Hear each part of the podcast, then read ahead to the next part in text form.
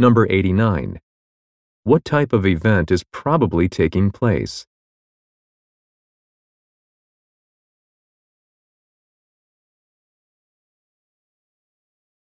Number 90.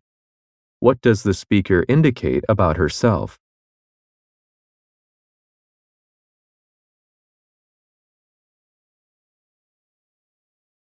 Number 91.